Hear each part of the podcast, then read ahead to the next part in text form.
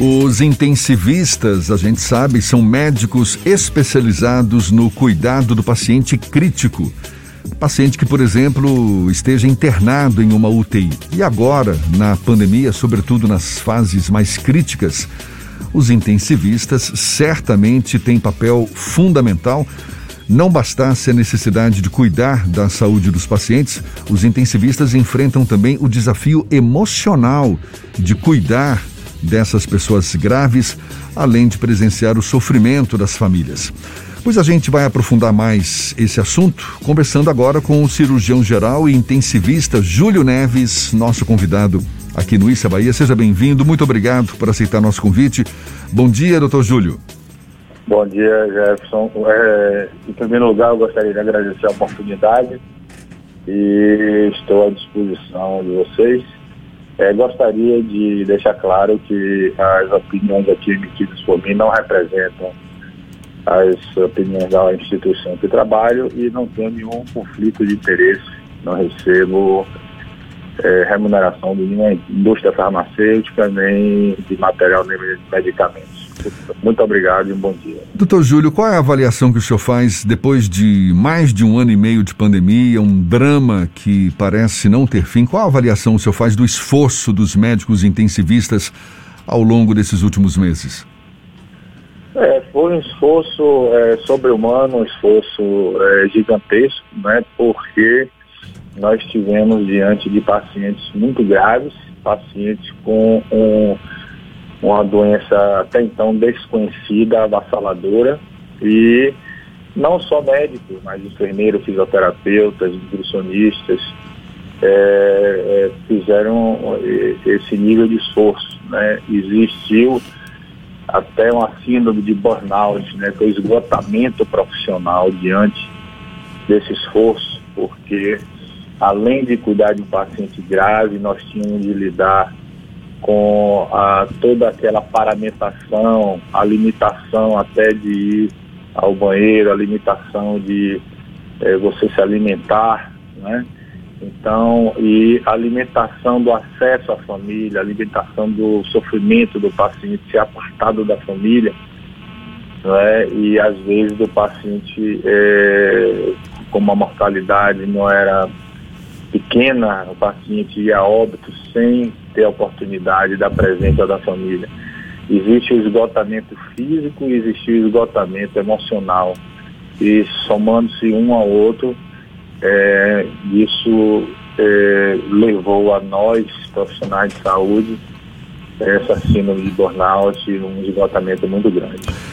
Doutor Júlio, sobre o preparo psicológico do intensivista, o que, que o senhor pode falar para a gente a respeito? Existe até uma estatística que diz que em torno de 20% dos pacientes na UTI não sobrevivem, ou seja, o médico ele precisa estar preparado para lidar com a morte, para acolher os familiares. Como é que se dá esse preparo psicológico do intensivista? Olha, esse preparo psicológico vai muito é, do, da questão individual de cada um. Não é? Isso não se aprende na faculdade, não se aprende na, na formação pós-faculdade, mas é algo que cada um deve desenvolver, né? não só de lidar com isso em relação ao paciente, mas também é, você ter um caráter humano, ter compaixão, né? e não é só lidar com a morte, é você saber, é, por exemplo, é, estar diante de uma situação em que você não tem mais nada o que fazer e limitar o sofrimento do paciente.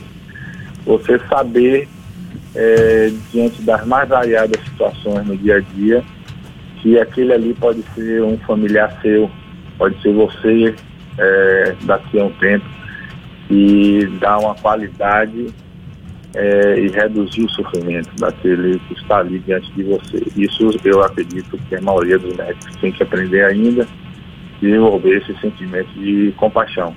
Né? Mas o preparo psicológico eu acho que vai muito de uma questão individual, vai muito é, de uma questão humanitária. Durante os meses iniciais da pandemia, principalmente, havia uma preocupação grande com a formação de médicos que não tinham especialização na área de intensivismo e foram obrigados a trabalhar com essa área por conta da alta demanda de pacientes.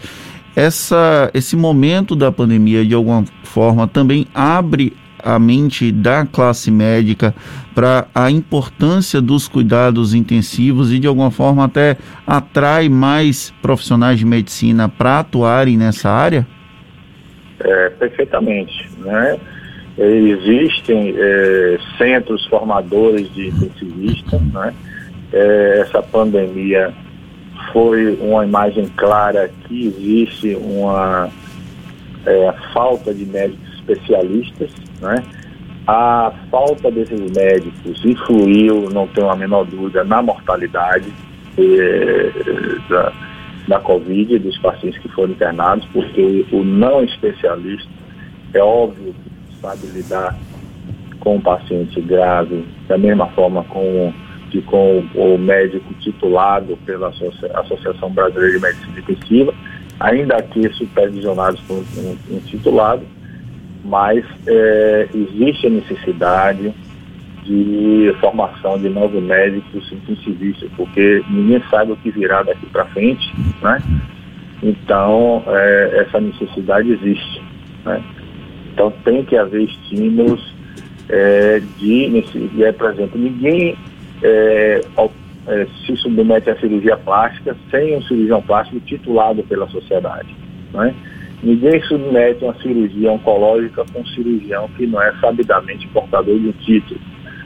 Entretanto, é, nas UTIs pelo Brasil afora, nem todos os plantonistas, nem todos os, os diaristas têm título pela sociedade, pela Associação Brasileira de Medicina Intensiva. Né? Essa é uma regulamentação que falta existir. Então, existe a necessidade da formação e a regulamentação é, deste quesito. Né? Um debate que também aconteceu durante a pandemia foi com relação à disponibilidade de insumos para esse processo mais delicado quando um paciente vai para cuidados intensivos, seja a própria medicação para a, o momento da intubação, seja os próprios equipamentos para, o, para que o paciente entre nessa situação. O senhor conviveu com essa situação aqui na Bahia? Tem relatos dessas dificuldades que os médicos intensivistas acabaram enfrentando por conta da alta demanda por insumos no mundo inteiro com relação à pandemia do novo coronavírus? Bom, eu não convivi por, por conta de estar trabalhando nesta fase no hospital privado. Né? Houveram é, é, reduções de suprimento que nós contornamos é, usando medicações semelhantes, mas existiram relatos que chegaram à minha pessoa de que em outros é, estabelecimentos houve falta, sim, de medicamentos, houve falta de equipamentos de proteção individual, né? E isso tornava realmente crítico o atendimento a esse paciente. Você imagine o que é você tratar desse paciente sem equipamento de proteção individual. Né? Eu ouvi esses relatos, posso é, avaliar se são verdadeiros ou inverídicos, mas eu ouvi muitos relatos sobre isso. Né? E material de intubação, é, droga de indução para intubação, isso também é, existiu. No Brasil inteiro, porque essas medicações é, foram consumidas no mundo todo. E às vezes o, quem é, fabrica, a indústria farmacêutica, tem uma limitação no fornecimento. Né?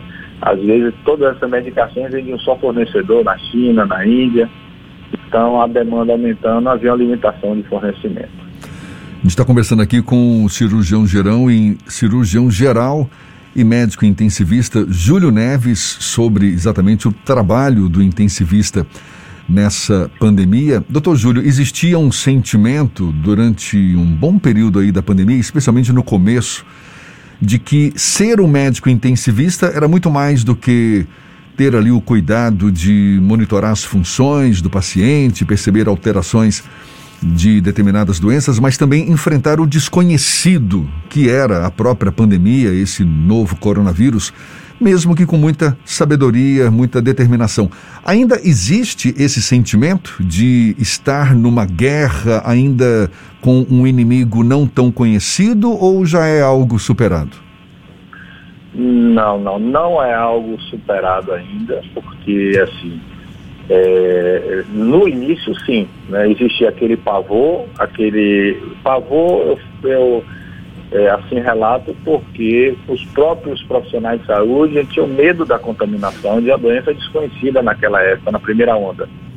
Não é? Pavor porque não se sabia como se tratar, não existia uma droga, é, uma bala de prata, né? É, ainda que muitos oportunistas viessem com é, sugestões de medicamentos milagrosos sem comprovação científica nenhuma, né? depois que a literatura baseada em evidência foi mostrando que uma ou outra medicação poderia aqui os próprios pacientes internados de TI melhorar, né? a insuficiência respiratória aguda grave, que é o, o evento que mata o paciente, mas eh, nós fomos aprendendo como lidar com a ventilação mecânica, fomos aprendendo a reduzir a taxa de intubação com esse e aquele procedimento. Então isso foi melhorando o conhecimento da abordagem. Mas existe ainda, eh, por exemplo, como é que vai se comportar no eventual nova recrudescência com essa cepa delta? Né? Existem relatos aí que eh, essa cepa delta é mais patogênica, é mais, é, é, vamos dizer assim, ela, é, diante do indivíduo é, mais idoso, ela é, age mais rápido, com mais gravidade, entendeu? Então, existe sempre é, esse sentimento de medo, entendeu? Diante desse novo desconhecido. Professor, para encerrar, uma pergunta que eu acho que é bacana para que outras pessoas entendam como funciona.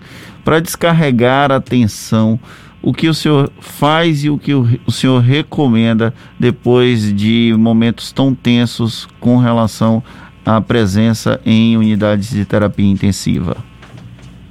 A presença, o senhor fala como paciente ou como profissional? Como profissional de saúde e como um, uma pessoa que lida com isso diariamente. É, um, um, hábito que eu sempre tive a vida toda foi atividade física. Né? Ainda que muitos durante a, pandemia recorressem à bebida alcoólica, a gente sabe que isso não é a solução. Né? Então eu sempre tive por hábito atividade física. É, isso, inclusive, é, durante toda essa pandemia, serviu para que muitos mantessem o seu peso, porque a gente sabe que a obesidade foi um fator que levou muita gente a óbito rapidamente que, que contraiu o vírus. Então, a atividade física, o que automaticamente leva a pessoa a manter hábitos saudáveis, é, uma, é um costume é, recomendável para não só conter essa ansiedade diante de, é, vamos dizer, dessa contenção à circulação, é, contenção em casa e também diante de, de uma série de doenças cardiovasculares né, que normalmente, mesmo sem a pandemia, são ameaça constante à saúde. Doutor Júlio Neves, cirurgião geral, médico intensivista, muito obrigado pela sua disponibilidade. Receba também o nosso aplauso pelo seu papel nessa pandemia. O senhor e todos os demais profissionais de saúde que a gente sabe são grandes heróis nessa pandemia. Doutor Júlio Neves, muito obrigado mais uma vez, um bom dia e até uma próxima. Bom dia, eu que agradeço a oportunidade. Agora, 8h42 na Tarde FM.